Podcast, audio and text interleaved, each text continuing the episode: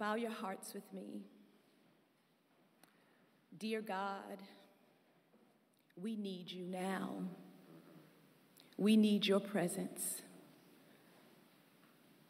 Fall, fall on us, Holy Spirit, right now. Amen. Today's gospel is a story of encounter and evangelism. The chapter, beginning with the first disciples, Andrew and Simon, shares where Jesus found Philip, how Philip found Nathanael, and centers a Jesus who sees, who finds us all. I love Philip's evangelical urgency.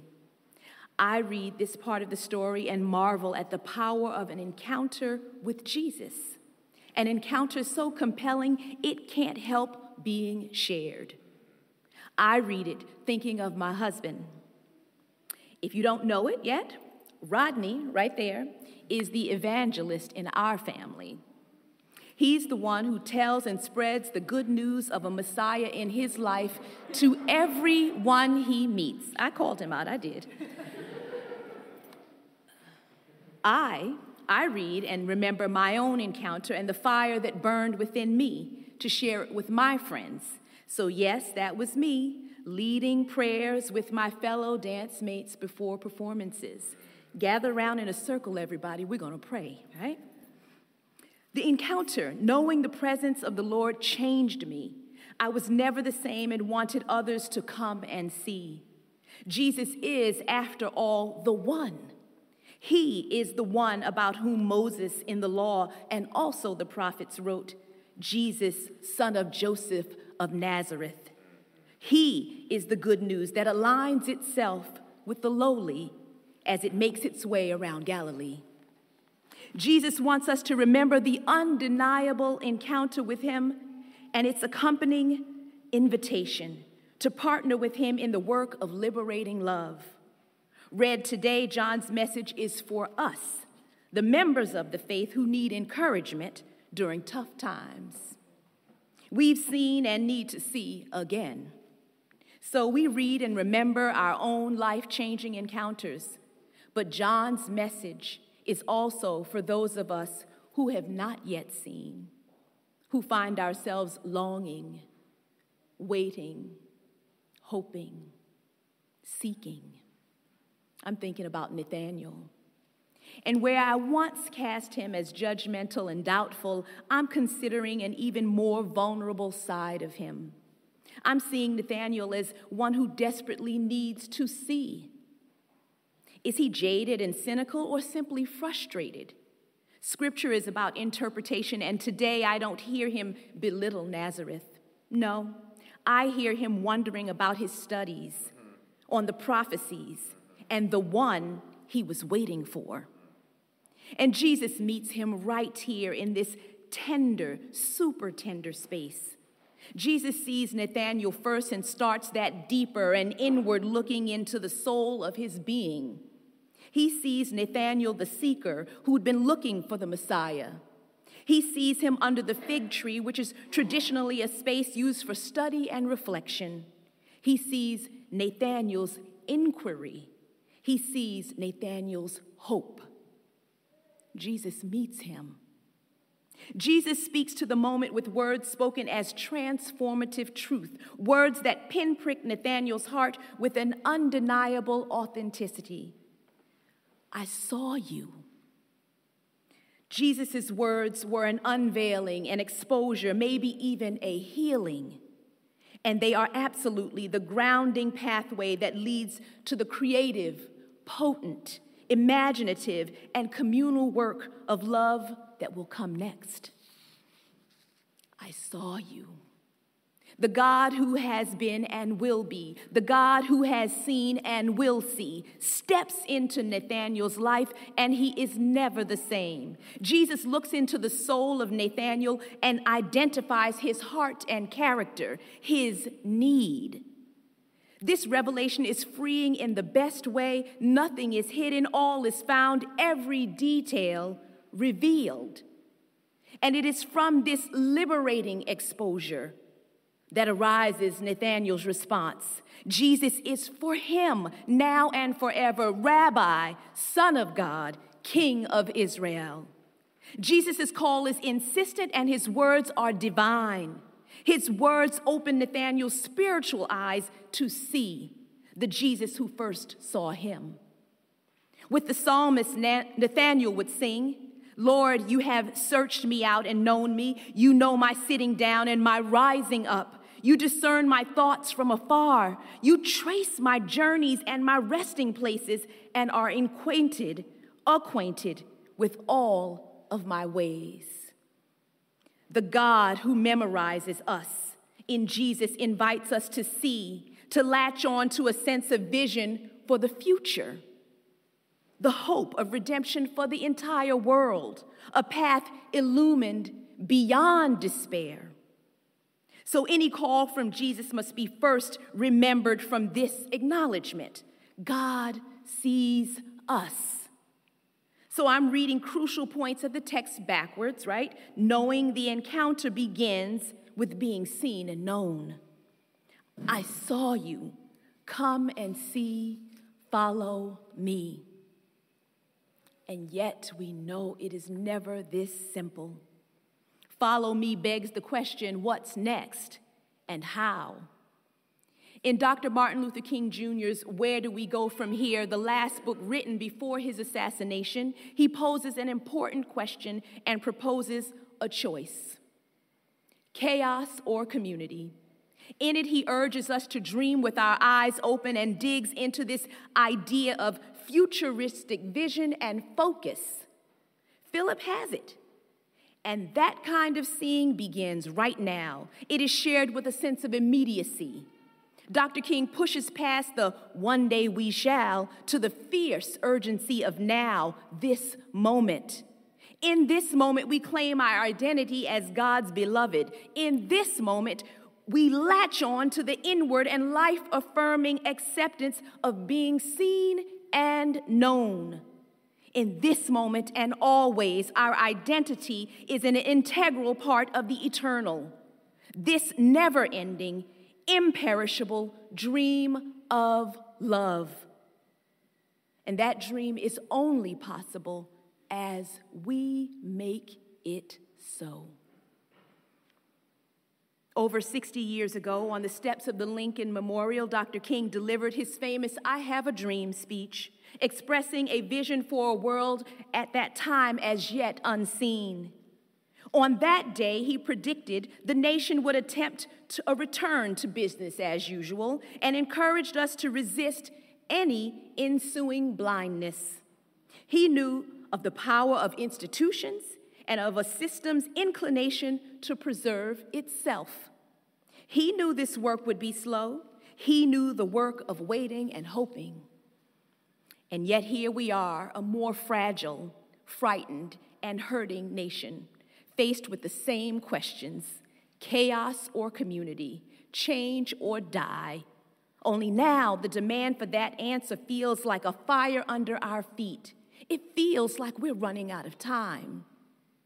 We and our children, I might add, are routinely exposed to unfathomable levels of brutal violence.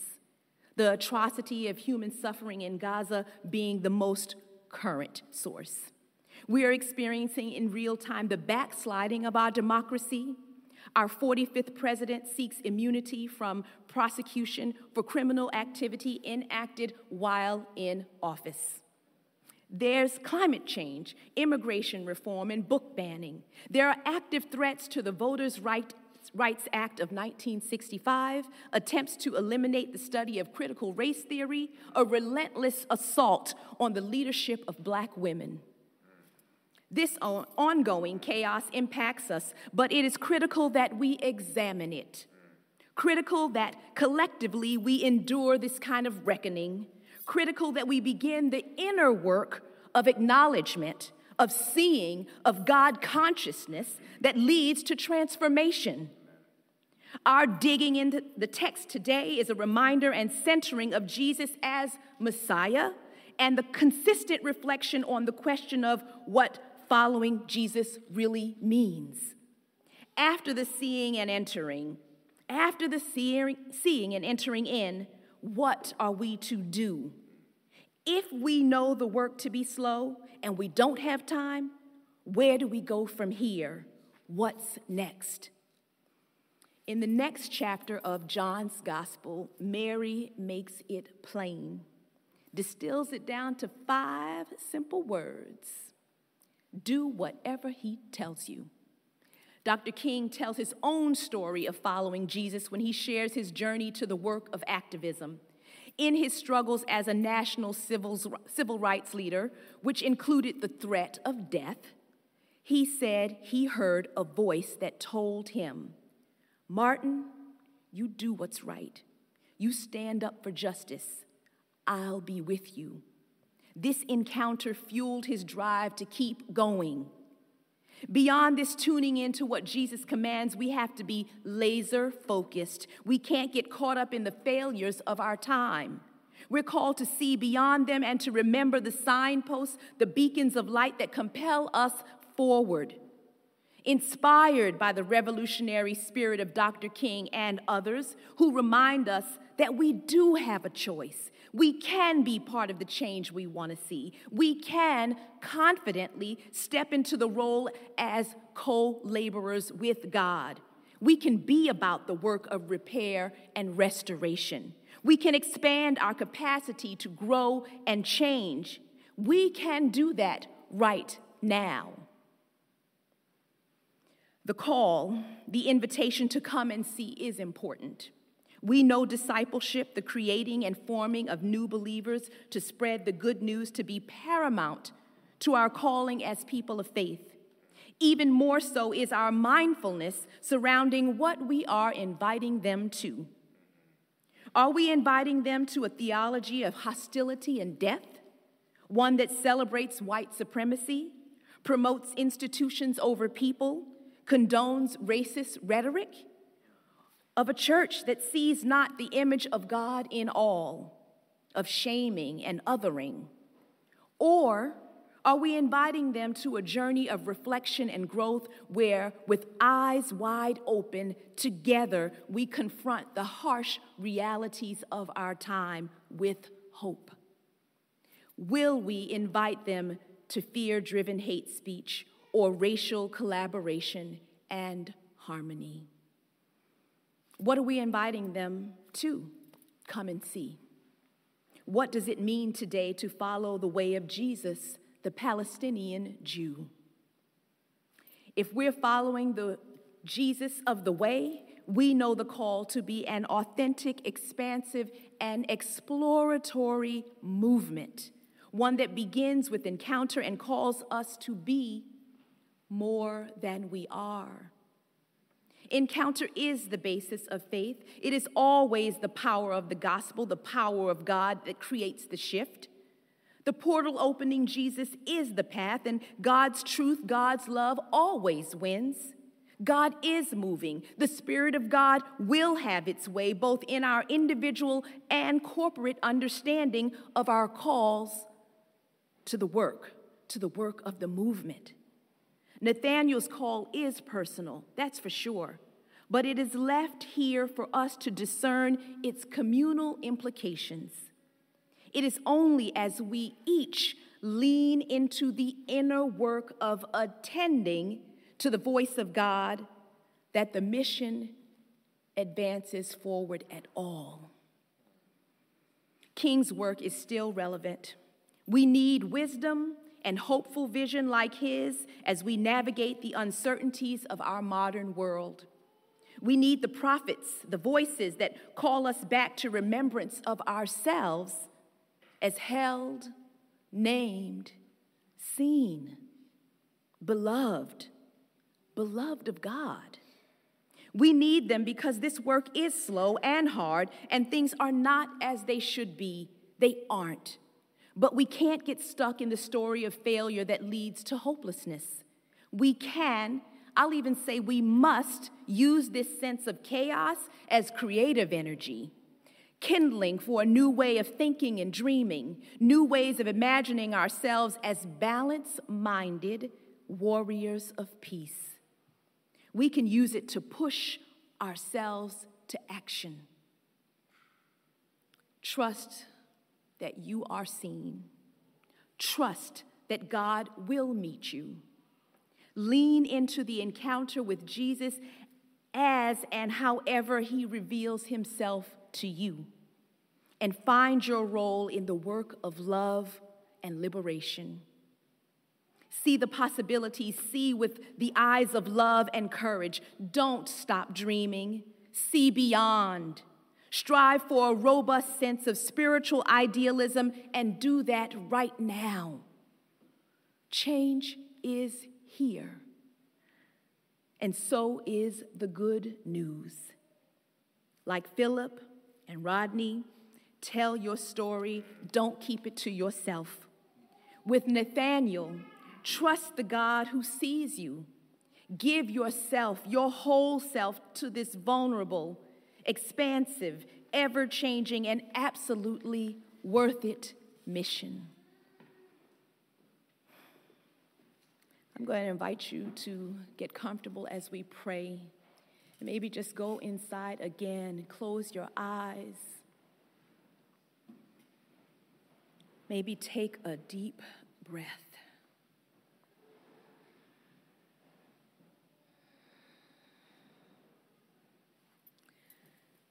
And so just pray with me or align your hearts with me as I pray this prayer. God of evangelism and encounter, of Philip and Nathaniel, of Rodney, of you and me. God of love and justice, God of princes and principalities institutions, and nations. Grace us with the gift of sight. Help us to see and feel seen. God of the mission, God of the way. Give us ears to hear and courage to obey. Help us to see clearly the road ahead order and protect our steps. Grant us wisdom and peace. God of prophets and leaders, God of the waiting and wondering, God of the tired, God of the mission minded, God of the dreamers, help us to be more than we are.